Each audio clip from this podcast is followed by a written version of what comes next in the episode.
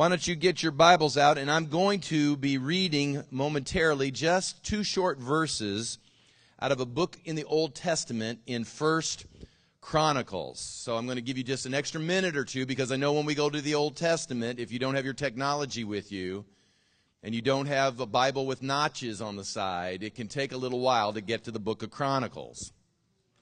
First Chronicles we'll be reading from in just a moment. It'll be chapter 4 as we continue our summer series that I entitled Unceasing Hashtag. I'll ask again if you're on social media, have you been able to use the hashtag Unceasing?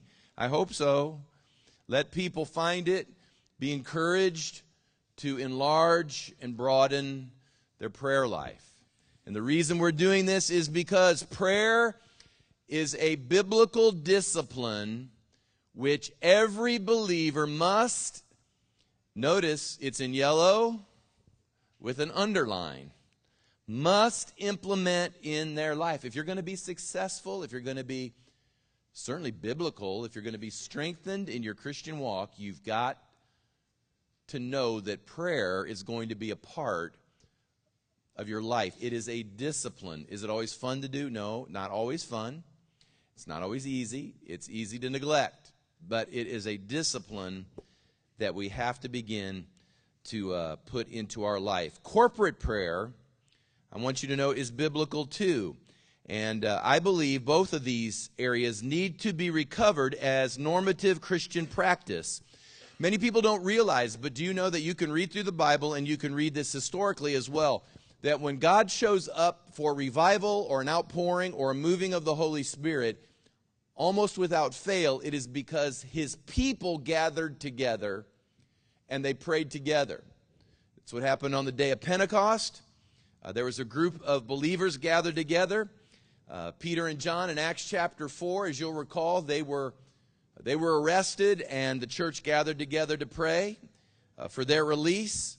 Uh, Peter was again released in Acts chapter 12 because the church gathered together and prayed. In fact, when the church prayed that time and Peter was released and he showed up, he scared them because, there was like, wow, our prayers worked, you know, like they didn't even anticipate that their prayers could be that powerful. And then, of course, I could go through the Old Testament. One of the greatest illustrations is Solomon's temple when God's people came together and they prayed and the glory of God showed up.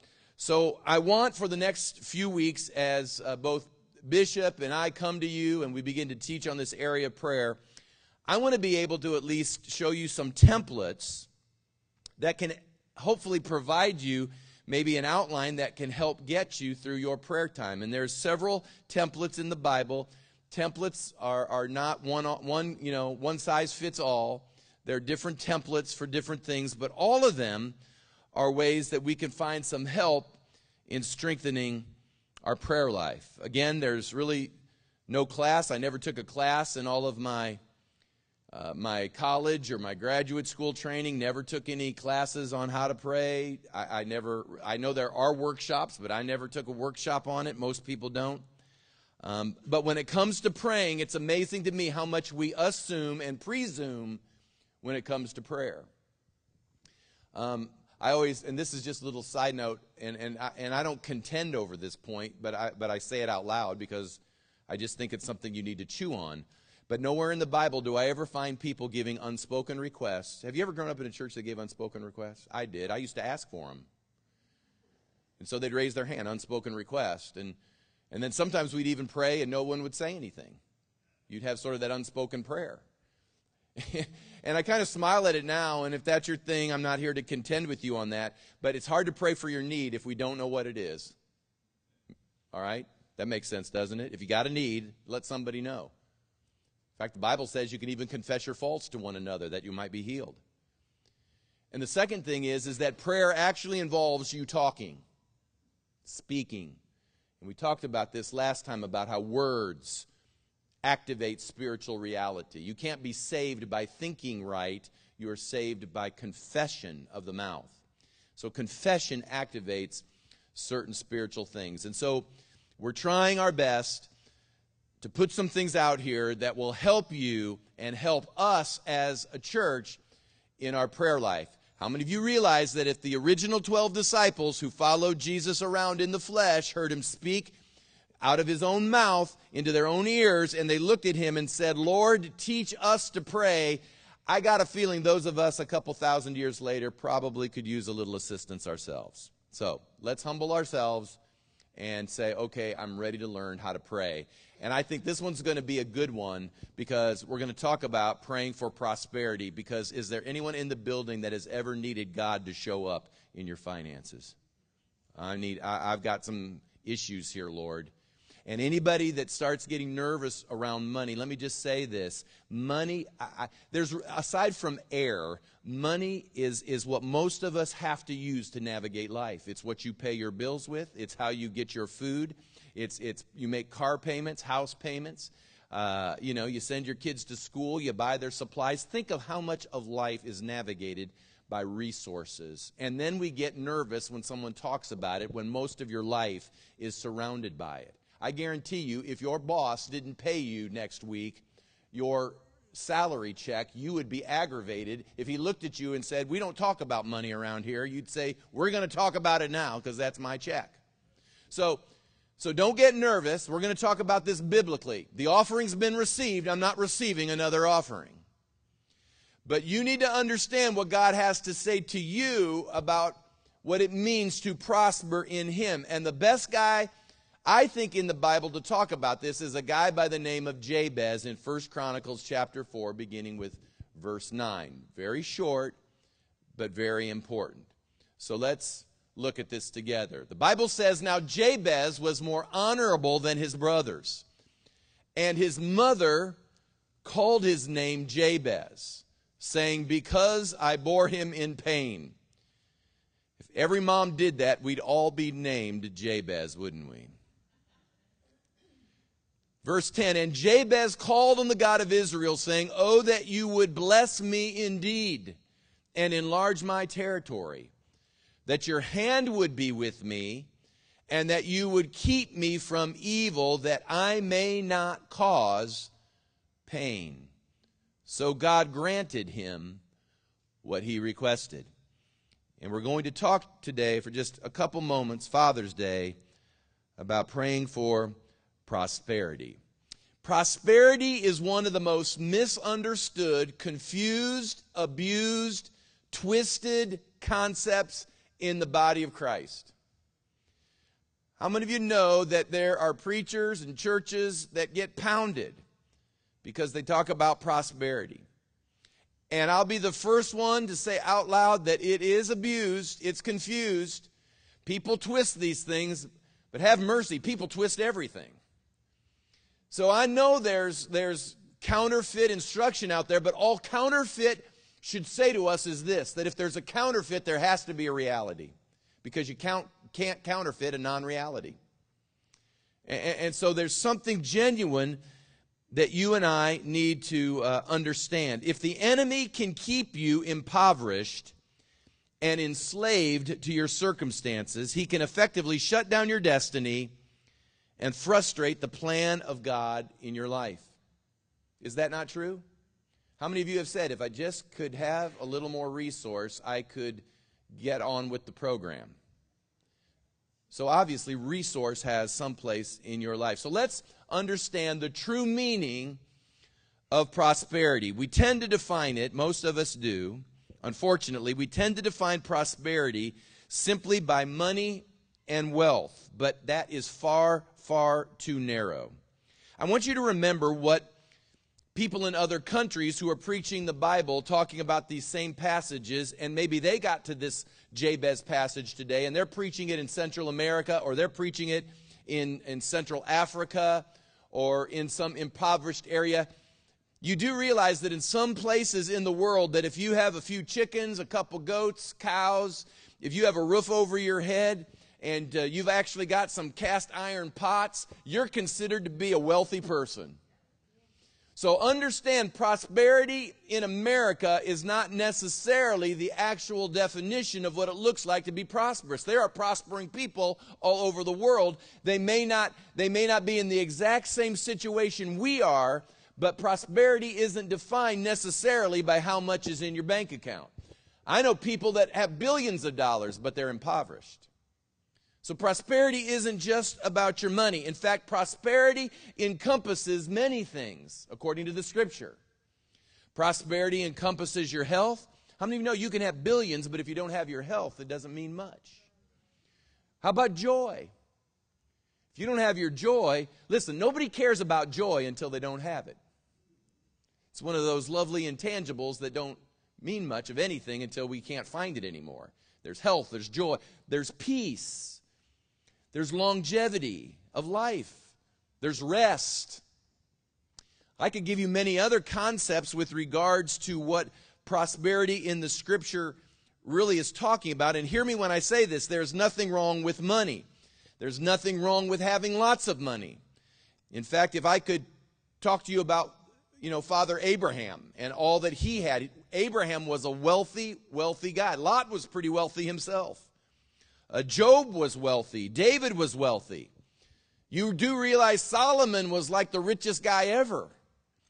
And, and so we have these illustrations even in the Bible of people who had even great wealth. Israel, when it came out of Egypt, the scripture says Israel came out laden with the Egyptian gold and silver and all of their stuff because they had to somehow fund their trip. Five million people had to fund their trip out of Egypt when they were let go. And God did this great transfer of wealth to them. And actually, the nation was incredibly wealthy after hundreds of years of slavery. So nobody is against money. Anybody who says they don't need money is lying to you. Everybody needs money. Even the ones that give prosperity preachers a hard time, they need money. And God's word talks about money. But when we talk about prosperity, we're talking about mostly a quality of life that you enjoy as you're walking with God. That's what prosperity really means. You can have lots of things, and all those things don't necessarily fill all the voids that are in your life. Prosperity is a quality of life with God and money is a tool to glorify God. You know why you have money? It's to glorify God with it in everything you do. That doesn't mean you have to give everything to the church or you give everything away to the guy on the street corner. That's not what we're talking. But your money is designed to give glory to God in all you do. It is a tool that you are given in order to accomplish some of these things. Now, I'm just going to read a few passages. We could spend all morning reading passages. I just want to read a few to you as we get started today. In Joshua 1 8, it says, The book of the law shall not depart from your mouth, but you shall meditate in it, or meditation means to begin to envision or to imagine day and night, that you may observe to do according to all that is written in it, for then you will make your way what? Prosperous. So if we obey the Word of God, we can make our way prosperous, and then you will have good success. Deuteronomy 8:17, this is one of my favorite ones because it really addresses who we are as a people. It says, Then you say in your heart, My power and the might of my hand have gained me this wealth. Have you ever heard someone say this? I'm a self made man. All you see around me, I've earned it all. I worked for it all. I worked 80 hours a week, endured three heart attacks, four wives, and I got all of this. I've done it all myself. Have you ever heard someone say that? God has too. But then the Lord says, And you shall remember the Lord your God, for it is He who gives you power to get wealth that he may establish his covenant which he swore to your fathers as it is this day. God, God's reminding us all this that whatever you have, however much you think that is, great, small, however you evaluate it, hear me when I say this, you're not there because of you, you're there because of him. And then finally, 3 John 1 2, when we get into the New Testament, which is, which is valid, he says, Beloved, I pray what? That you may prosper in what? You know what that means in the Greek? All things, yeah. That you may prosper in all things and be in health just as your soul prospers. So he, he's praying that you in the natural would prosper just as your spiritual life would begin to prosper. But the question becomes all right, the Bible says that it's available, but the question really becomes is it appropriate to pray for it? Can we really pray this way? Can we really seek God in these matters? Can we get before Him and say, oh, God, you know, prosper me? I, I mean, it almost, well, we'll get there in just a minute. It almost sounds like, man, that's, isn't that blasphemy? Oh, no. Here's a key there is no inherent virtue in poverty. If you really think it's virtuous to be impoverished, then you'll be the first one to run out of here and get rid of everything you have and go get you a cardboard box to live under a bridge. If that's virtuous. If that's what you believe, it's virtuous, then, then just lead the way. But nobody, nobody, in, intuitively, nobody believes that it's, it's virtuous. Now, are there people in poverty? Sure, there are. And there are good people in, in, in impoverished situations. But the impoverished situation itself is not virtuous. That's why we work as a church, we would work as a community, we would work as a nation. I mean, there's a genuine, legitimate place for us to help people who don't have things they need in order to navigate life. So we believe that it's good to help those who are impoverished. Why? Because we know there's no virtue in being impoverished. Poverty, however, is not the lack of things. It is not the lack of money or it's not the lack of stuff. This is so important. This is, this is important for your personal life, it's important for how we just look at all of life. Everybody thinks poverty means that they don't have. Poverty means they don't have. Listen, in America, the most impoverished person in America is still doing better than probably 90% of the rest of the globe. So, so we don't even understand poverty rightly in America. Again, doesn't mean we don't help people, but I'm just trying to give context. Poverty is not the lack of things, money, or stuff. You're not in poverty because your neighbor's driving a Lexus and you have to drive a Chevy. All right? That's not, that's not what it means to be impoverished. Poverty is the fear of not having enough. You need to marinate on that for just a minute. That means that people that don't have much by way of natural things can actually be rich. Paul said, I know how to be abased and I know how to abound. But yet he considered himself to be a prospering person, even though he didn't always have much or he was sitting in a prison cell. So I know people that don't really have much by way of natural things, but they are prospering greatly in the quality of life they have walking with God. And I know people that have millions of dollars that are seized with fear. That somehow they will lose it, somehow the, the, the stock market will crash, somehow it'll be taken away, and what will they do without all of their stuff? And herein lies the key for us today. That, that to break a poverty spirit is to not simply get more money flowing your direction. To break a poverty spirit is to break off you the fear that you're not going to have enough. That's when you're impoverished. That's when we get greedy. That's when we hoard. That's when we become covetous. It's when we fear that we will lose what we have or that somehow God isn't big enough to get us what we need. That is what poverty is all about. I grew up in a church. I've said it before, it was the Church of the Nazarene. And uh, unfortunately, uh, in, in our church, because we just didn't have understanding, we esteemed poverty. In fact, we believed it was almost, you were almost more holy to be impoverished. And uh, we had crazy legalisms that we grew up with. It was the old holiness movement. And my wife can tell these funny stories, and they really truly are funny. When you grew up in the holiness movement, you know, the women couldn't wear earrings. I know this seems silly, but, you know, it's because it's jewelry and it's ostentatious. And, you know, and you know, my wife is the bling queen. I mean, you know, but you can wear it. And, and there was these funny old sayings, if it touched the skin, it's sin, you know, so you could, you know, so the women would wear these big brooches on their, on their dresses or, eh, but they couldn't wear rings or earrings or, anything like that. And you just, you just, you just venerated poverty. And, and the old joke was when you pastored in the Church of the Nazarene was, the old joke was, was people had this attitude. It was like, Lord, you keep them humble, the preacher, you keep them humble, and we'll keep them poor. And isn't there something in the minds of people that says somehow if you're serving God, you just ought to be poor?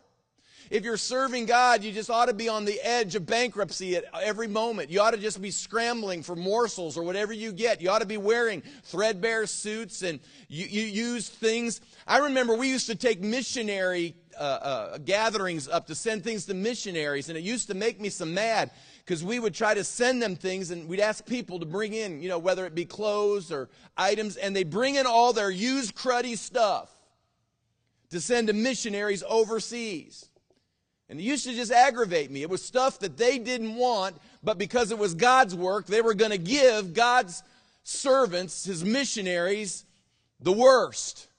And it used to just bug the fire out of me. Why would we do that? It's because in our minds, we fear not having enough. I've told the story before. I've given away a lot of stuff out of my house, and God told me one time to give away a vehicle, and, and I had two of them, and I had one vehicle that was better than the other vehicle.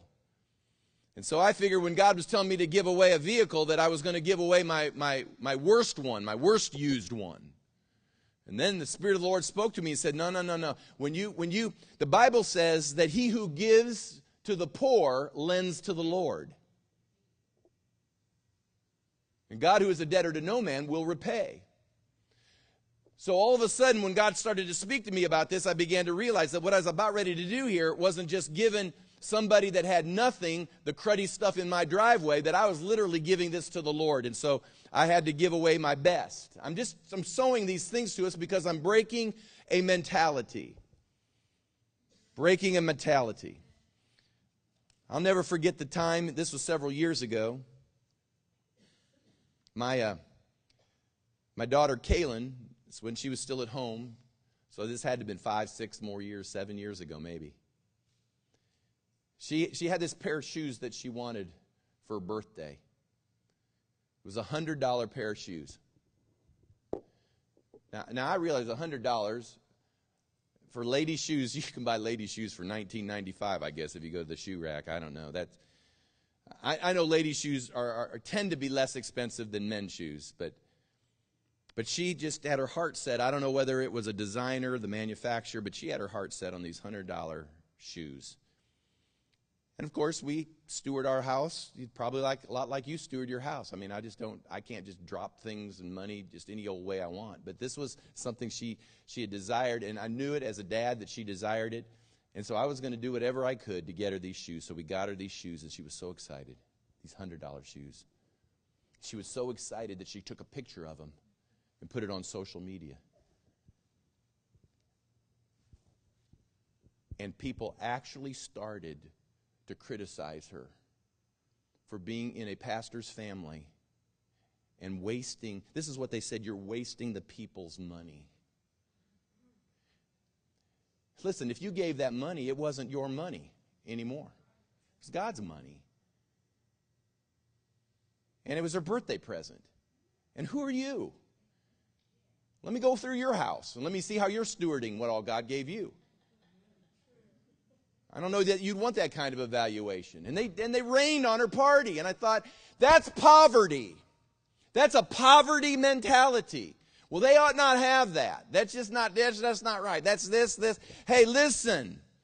The church generally has struggled receiving prosperity and we've esteemed poverty.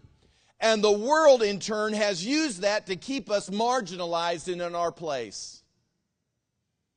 They do. They make fun of it. They'll make fun of, and I'm going to get to this in just a minute. They'll, get, they'll make fun of the TV preachers who raise money, and they'll make fun of all sorts of things when it comes to finance. And why do they do that? It's to make us, it's to make us gun shy of going there, realizing that God's kingdom runs on resource too. And for us to do the mandate of the Great Commission, there's going to have to be some money flowing into the house of God's people, and through God's people, then into God's house. So, what we do is we hear all this criticism from the world, and then suddenly we feel like we've got to bow to the world when a pastor or a church or a ministry begins to prosper, and we make fun of it. We say things like, oh, yeah, yeah, those guys, those are those blab and grab people. Those are those name it and claim it people. And we sneer at the prosperity preachers. And I'm convinced it's less about theological accuracy and more about personal jealousies. In fact, there's been a recent criticism that I've had to be careful that I haven't fallen into, but I want to just make some, some statements so I can untangle this thing. Through social media, there's been this great outcry that has gone against a, a, a media minister by the name of Jesse Duplantis, who the, the, it says is asking people to pay for his $54 million jet. Now, I'm not asking for what you think about whether or not he needs a $54 million jet. I don't know if he does or he doesn't. But here's the part that really kind of gripes me. What Jesse said was never, send me money so I can buy a $54 million jet. He never said those words. If you'll go study it, you'll find out that the world will lie to you. That's never what he said. He said, Would you agree with me? This is all he said. Would you agree with me because I felt like the Lord said this is something that I could bring it in the ministry. Would you agree with me in regards to this? That's what he said. He never asked anybody for a dime. All he asked for was your agreement. And my question is if you don't want to agree with him, then don't. I guess we'll find out whether God spoke to him or not, huh? And by the way, does anyone know? Because I found this the other, out the other day of another ministry that gets criticized a lot. What do you do with a ministry or a person who has literally given away themselves into impoverished inner city ministries millions of dollars? They have given away millions of dollars, and God decides to bless them in an unusual, overwhelming, and abundant way. You never knew that they gave away a million dollars, but God it says this He who gives to the poor lends to the Lord, and he who is a debtor to no man will repay. So when God repays in an abundant way, the world criticizes their prosperity, never realizing their generosity. Now, why do I tell you this? I tell you this because, and I'll get to it at the end, there's a great shift that's going to take place in America and in the body of Christ. And we've got to learn to zip our mouths about prosperity because if you criticize prosperity, you'll be shutting the pipeline down to your own house. So we need to be careful in this regard. It's not that we're not discerning, it's not that there isn't an important place to evaluate everything scripturally, but we need to be careful. Rick Warren, I, I credit Rick Warren. Rick Warren wrote The Purpose Driven Life. He made hundreds of millions of dollars. You know what he did with that? Number one is he only lives off about 10% of all of his book royalties. He paid back his church all the money it ever paid him through 30 years of salaries. He set up all sorts of benevolent foundations with his money. But yet he gets hammered about being a prosperous guy. What do you do with that? You know what I think we ought to do with that? I think we ought to shut up. Joel Osteen's another one that gets hammered. I'm, I can not say, I, I know Joel's not theologically deep and he's not precise all the time. I get it. But Joel doesn't take a salary from his church. He gives incredible amounts of money away, and God blesses him. In the simplicity of his message, God blesses him.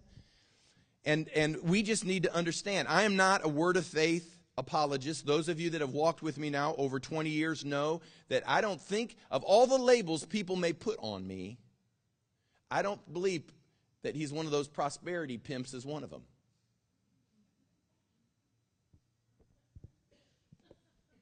But I'm just telling you that we've got to break our impoverished mentality and believe God for greater resource. If a person is practicing the tithe and above that generosity, why criticize if we believe God is actually working according to his word with regards to sowing and reaping. We criticize because we're jealous or covetous. And we need to rejoice with our brethren. And we need to practice what apparently some have already learned. And we need to break those mentalities, those strongholds, and press into righteous biblical prosperity. And Jabez unveils some of these keys. How is his prayer, Jabez's prayer, a template for praying for prosperity? I want to ask, and I want you to be honest before the Lord. If God can get more resource to you, You heard what Wally said. And I'll tell you where he got it. He got it from me. But if God can get it to you, would he be able to get it through you? Do, can, you can you honestly say that? If God gets it to you, can he get it through you? This is, this is the pipeline question. This is why I believe good Christian people struggle. It's because it's because we can't we can't trust him for our daily bread. We can't trust him day by day by day by day that his principles work. Now let's talk about Jabez. Jabez, interestingly, if you read those two verses, it's only two verses in all the Bible that speak of Jabez, but boy, can we learn a lot from those two verses. The first thing we learn is that Jabez was born in a house that was under a curse. You say, well, Pastor, how do you know that? Well, number one, I know that because all of us, all of us were born under the general curse of Adam. So all of us have, through the years, been stained with the general curse of the garden. It's called original sin. All of us are stained with it. Nobody gets out of it. That's why we need to be redeemed. It's because of the curse. But, but even saying that, it, the curse is broader than that. They, they insidiously curses, insidiously dry up God's people. And for many of God's people, we are under curses, not even realizing we're under them. But here's the good news we can break curses. Now, there are two specific curses that are circling Jabez that I can pull out of these passages. Two specific ones. The first one is this it said that Jabez was more honorable, if you'll read the text again, was more honorable than his brothers. So his brothers, obviously, are practicing dishonor. Are you following me? What does that mean to practice dishonor? Well, we don't know, but we can surmise several things that I know would be on target. Dishonor means that things that need to be honored in an appropriate way are not happening, and the Bible tells us that if we dishonor those things that are to be honored, that it produces a curse. For example, if we dishonor our mother and father, because it's in the commandments that what we're to honor our mother and father, right? We're to honor our parents. Now, eh, now again, I'm not, I'm not preaching on honor today, so there, there are things we might have to talk about. But, but to dishonor parents is to open your life up for a curse. God says you can't dishonor in that way. You can't dishonor authority as well. There, there, you can't dishonor the Lord.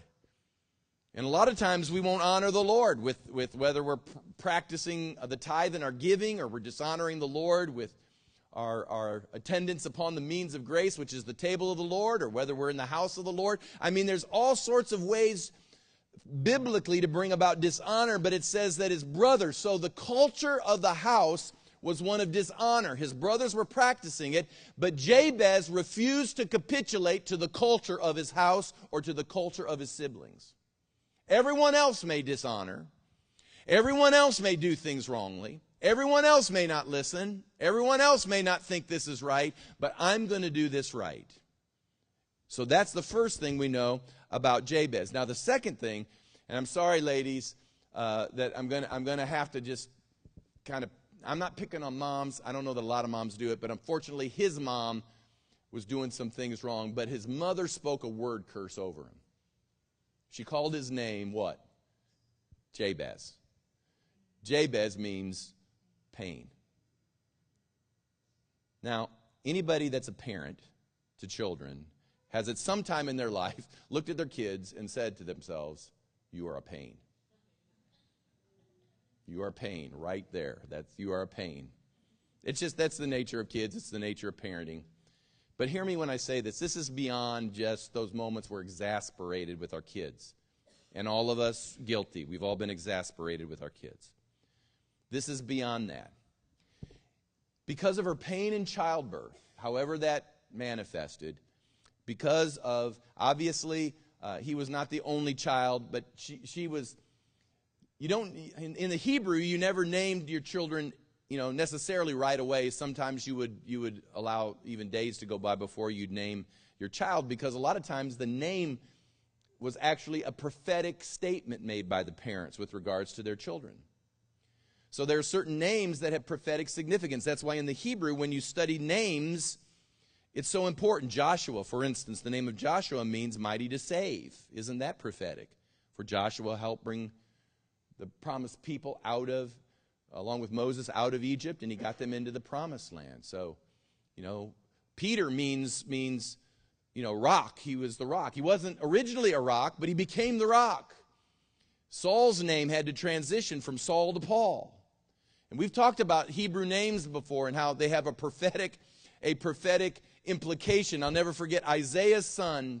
They named their son the longest name in the Bible. Maher-shalal-hash-baz. That was his name. Could you imagine being in kindergarten being asked to write your name out? What's your name? Maher-shalal-hash-baz. There you go. It would have, it would have taken Maher-shalal-hash-baz half the day to write his name on the paper. That was his name. You know what it meant? It meant quick to terrorize. How would you like to ba- uh, babysit for Maher-shalal-hash-baz?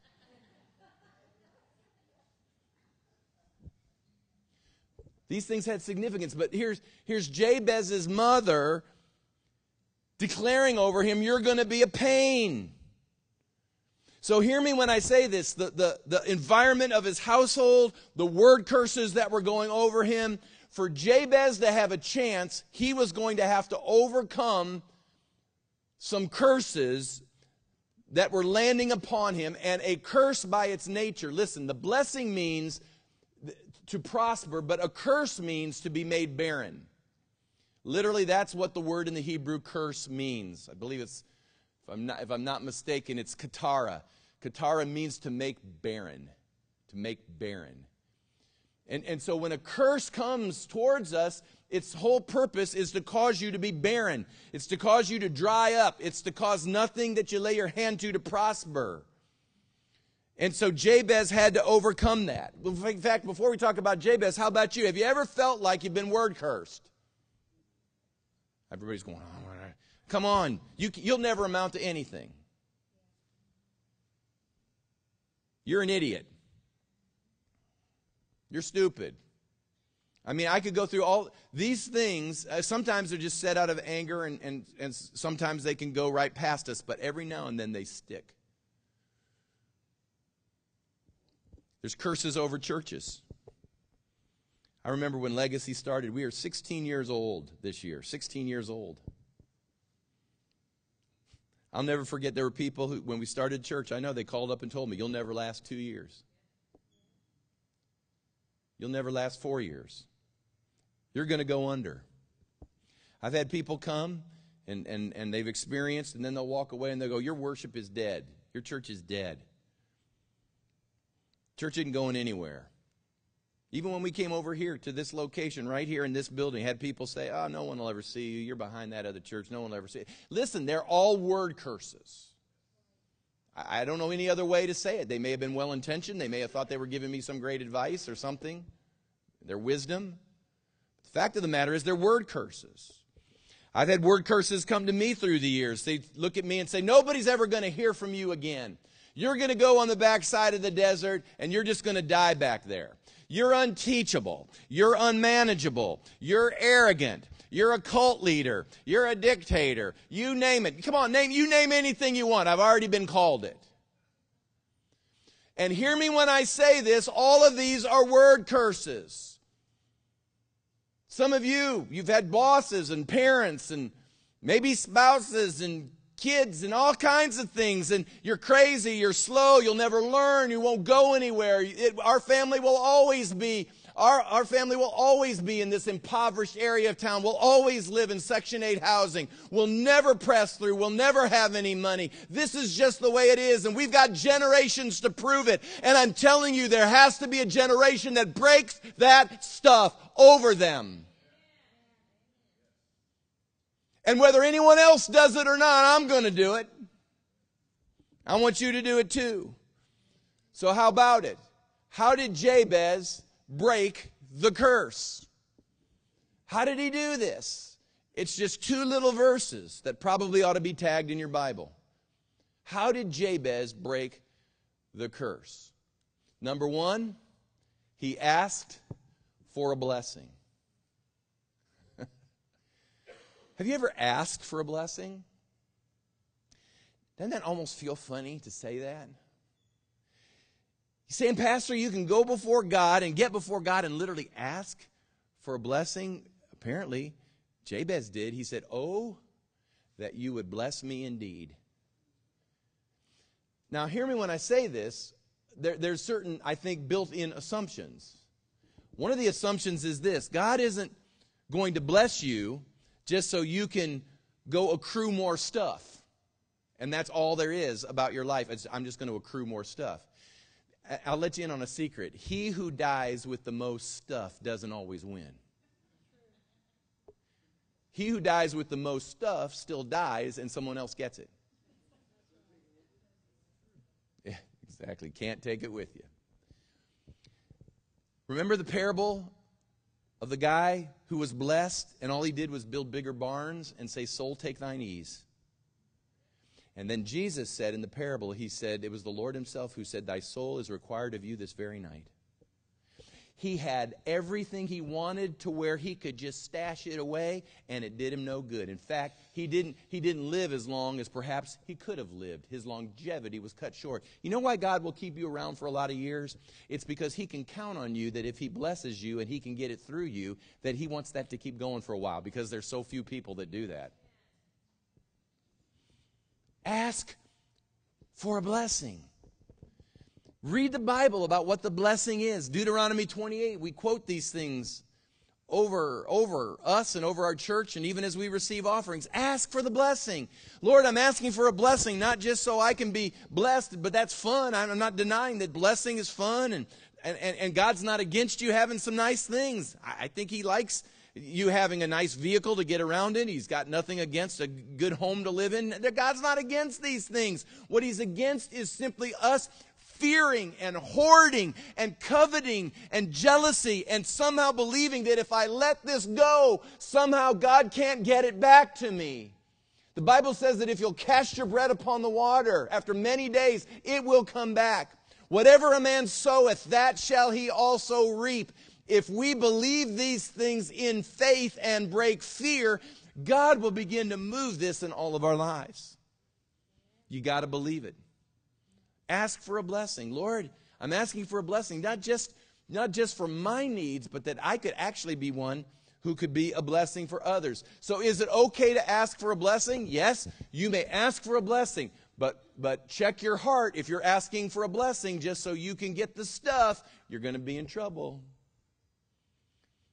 It's it's the heart that says, listen, if you if you if you get it to me, you can get it through me. The second thing he said was this he began to ask for enlargement. As you'll recall in the text, it said that you would expand or that you would enlarge. Actually, it was his territories or it was his lands. He was asking, enlarge me. Now, what does that mean? This is all in, in the arena of prosperity. Ask for enlargement means that your influence or your impact for kingdom purpose would be expanded. Remember, our life is not our own. It's not all about you. It's not all about me. It's all about Him. It's all about His kingdom. Once you were born again, you were translated, the Bible says, not translated, transferred from the kingdom of darkness, from the domain of darkness, into what? The kingdom of His beloved Son. So when you were born again, if you say that you're saved and you are born again, you were transferred from the world and its darkness into another kingdom, even now, and you are here not for your own purposes, but you're here for kingdom purpose. You're here to be a part of God's redemptive salvific plan with regards to the earth. You are here to impact, you're here to influence.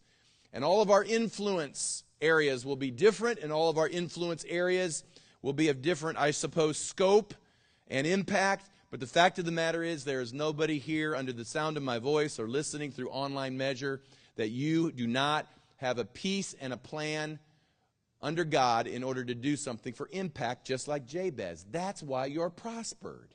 God prospers you in order that you might be used in greater purposes for Him.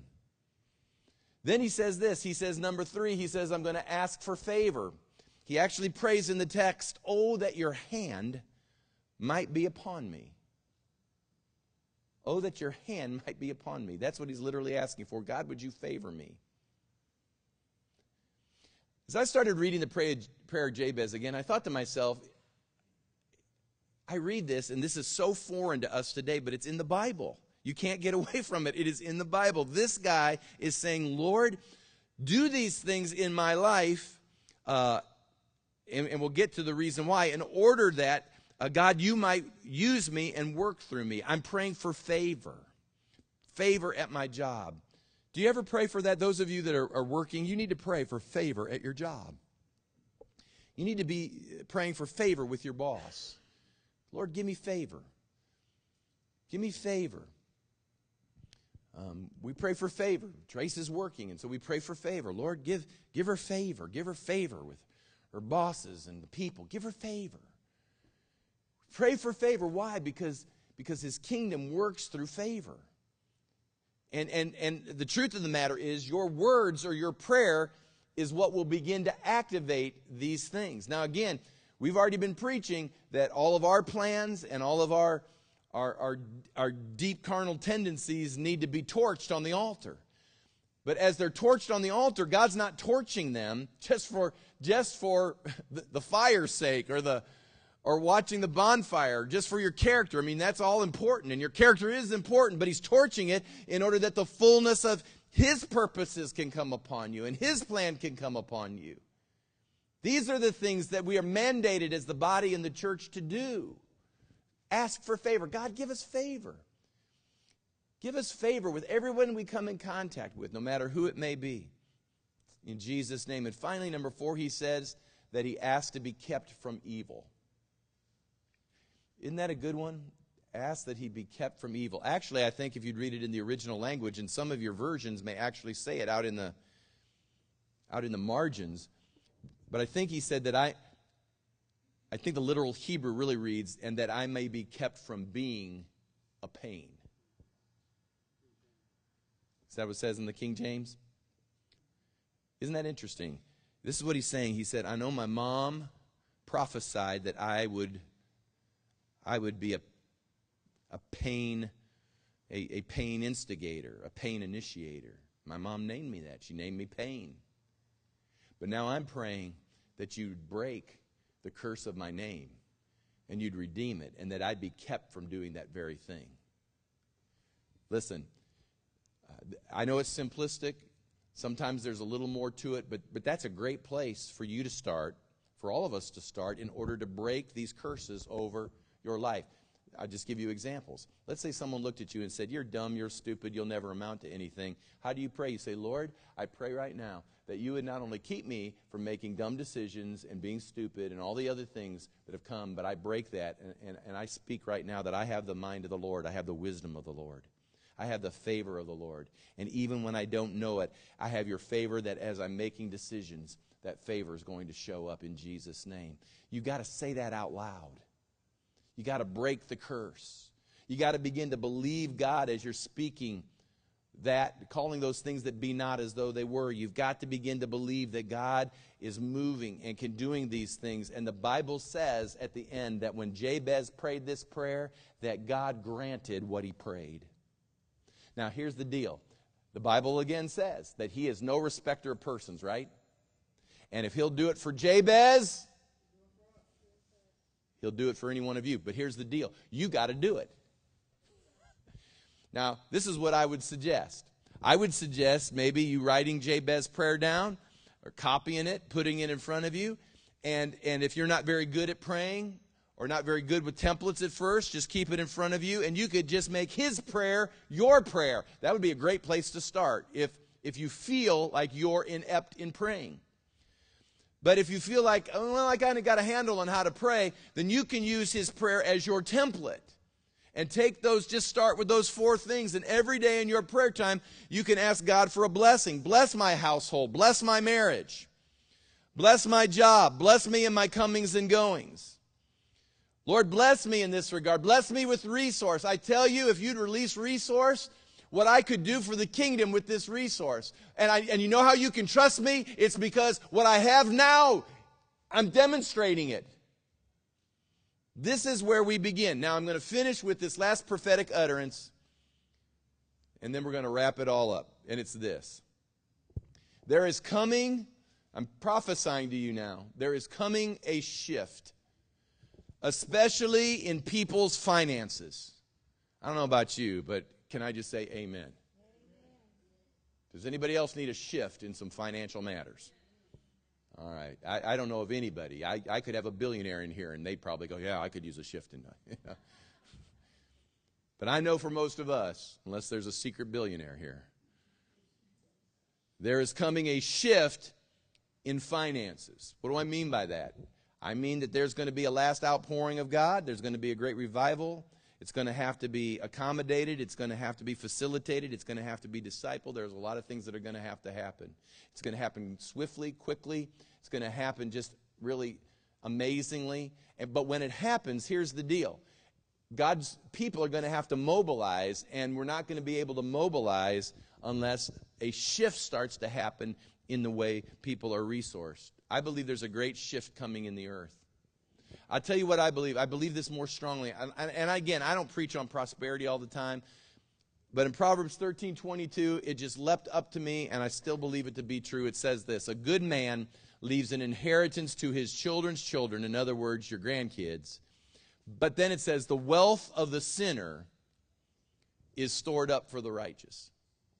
And here's the shift. There's coming a moment that God, again, God is a God of mercy and compassion, but He's also a God of justice. And there's going to be this supernatural shift, and I don't know exactly how it's going to take place.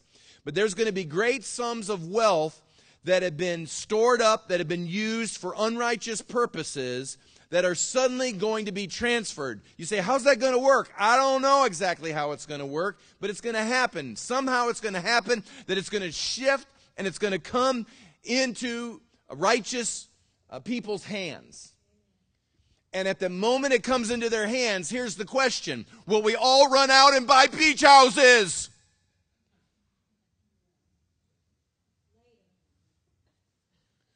Or do we understand that if we're part of that shift, that God has something He's doing there? Again, doesn't mean you can't, you can't enjoy the blessing of the Lord. I'm not saying that. I'm just saying that we've got to get really spiritual again. And we got to get, begin to seek God and begin to ask Him, Lord, you sent some unusual resources. There's something I'm supposed to do with this. It doesn't always have to be church either, by the way. There's a lot of things that I've done by giving away and being benevolent and generous that had nothing to do with legacy or this church or any church. I just being a benevolent person. But hear me when I say, and then I stumbled across this passage in Job. Can anything good come from Job? Because here was a rich guy. Job was a rich, rich, rich guy. All of a sudden, it's all taken away. Most of the book is dealing with him figuring out why all this happened, him getting sometimes really, really bad counsel from his friends. And he's beginning to work through what's God saying, what's God doing, and he's trusting God at least as best as he knows how. His wife looked at him and said, You need to curse God and die. His, his kids have died. It seems like everybody's left him or pounding on him. And in the middle of this book, from this once rich guy, who's now working through it all, there are some passages that came up that really caught my attention. And he starts to talk about the unrighteous, or what he calls the wicked. And this is what it says it says, This is the portion of a wicked man. So he's talking about unrighteous people here. This is the portion of a wicked man with God, and the heritage of the oppressors, received from the Almighty. This is what he says that God's going to do with them. If his children are multiplied, it is for the sword and his offspring shall not be satisfied with bread. This is what he's saying. He's saying, these wicked people, this is what God's going to do. The wicked will end up having their children uh, uh, uh, grabbed and pulled into really military service, into warmongering, and then it says that even though their needs are supplied, which is basically what he's saying there, the kids aren't even going to be satisfied because their needs are supplied. Why? Well, because they lived with probably opulence their whole life. Then listen, he says, Those who survive him shall be buried in death, and their widows shall not weep. Though he heaps up silver like dust and piles up clothing like clay, listen, he may pile it up, but the just will wear it. And the innocent will divide the silver. Did you get that? Did you catch that? This is what he says. He says, he says, there's coming a day when God looks at all that inequity and the injustice of it all. And again, God's not against the rich. God's not against wealthy people. There's plenty of wealthy people in the Bible that were righteous and used by God. But he's looking at the, the wickedness that can come oftentimes with wealth. And he says, This is what's going to happen is that God's going to look at it, He's going to give them to their own devices, and they're going to be thinking they're doing something with it, that they're going to be able to keep it, and God's going to pick it all up and He's going to transfer it. Somebody else is going to wear the clothes, and somebody else is going to get the silver. That's what the Bible says. How many of you remember the parable? I really am closing now. This is my first closing. There's about three closings usually. You remember the parable of the people who were given the talents or the minas? There's, there's a passage in Matthew as well as Luke. They're very similar. Minas, one's minas, and one it has to deal with uh, talents. And in the parable, the master gives each one different amounts of money in order to invest or to work with as he goes away. And when he comes back, he wants to see what they've done with it. And in both of those parables, the last guy that gets the money, he lives in fear. Remember the parable? He's fearful. He says, I knew you to be a hard and austere master. So what does he do? He buries it, doesn't he? Now, hear me. What does he do? He, he buries it, he hoards it, and why does he do it? He does it because he's fearful, which means what? he's impoverished, right? The master comes back, asks everybody what they've done with it. When he gets to this last guy and says, What did you do with it? and he hears what he's done, what does he say to him? He says, You wicked and lazy servant. He uses the term wicked. Just like Job did. Wicked servant. And then what does he do? He says, I'm going to take from you and I'm going to transfer it, right? To another. Those are three passages right there. I just gave you. One, two, three. God is going to transfer great sums of resource. Some of it will be money, some of it probably will be stuff. I mean, and I don't know all that that could be. But there's going to be this great transfer that's going to take place that's been stored up, that's been put away, that everybody thinks is safe, but they're living in fear. And the Lord is saying that the day is going to come when my presence will again enter the earth, and I'm going to take that from the unrighteous and I'm going to transfer it to my people. Now, hear me when I say this. I, am you know, we've been praying more lately, and I just feel the press of the Lord. If God were to drop great wealth upon our household, I want to make sure that I am in a spiritual position that when that great wealth comes, that I can say, Glory to God. What kingdom thing can we do with this now? And not just, What am I going to go buy? How about you? These are the days that you and I have to position ourselves by our consecration, by our generosities, by all the things that we know are right before the Lord to demonstrate that when that moment comes, and it will come, just as sure as I'm standing here, that day is coming. I, I sense it in the earth somehow or another that's all going to transition. And when it transition, transitions, uh, I want us to be prepared. Some of you right now are really going to be conduits of great means. So I want you to keep yourselves on the altar, keep yourselves consecrated unto the Lord. And when those moments happen, be encouraged, be blessed, enjoy what that will bring you in life, but do not forget the Lord and his kingdom purposes. Can you pray for prosperity? The answer is yes, if we pray out of a good and right heart. Let's stand for just a minute. I'll tell you what I want to do in these last moments.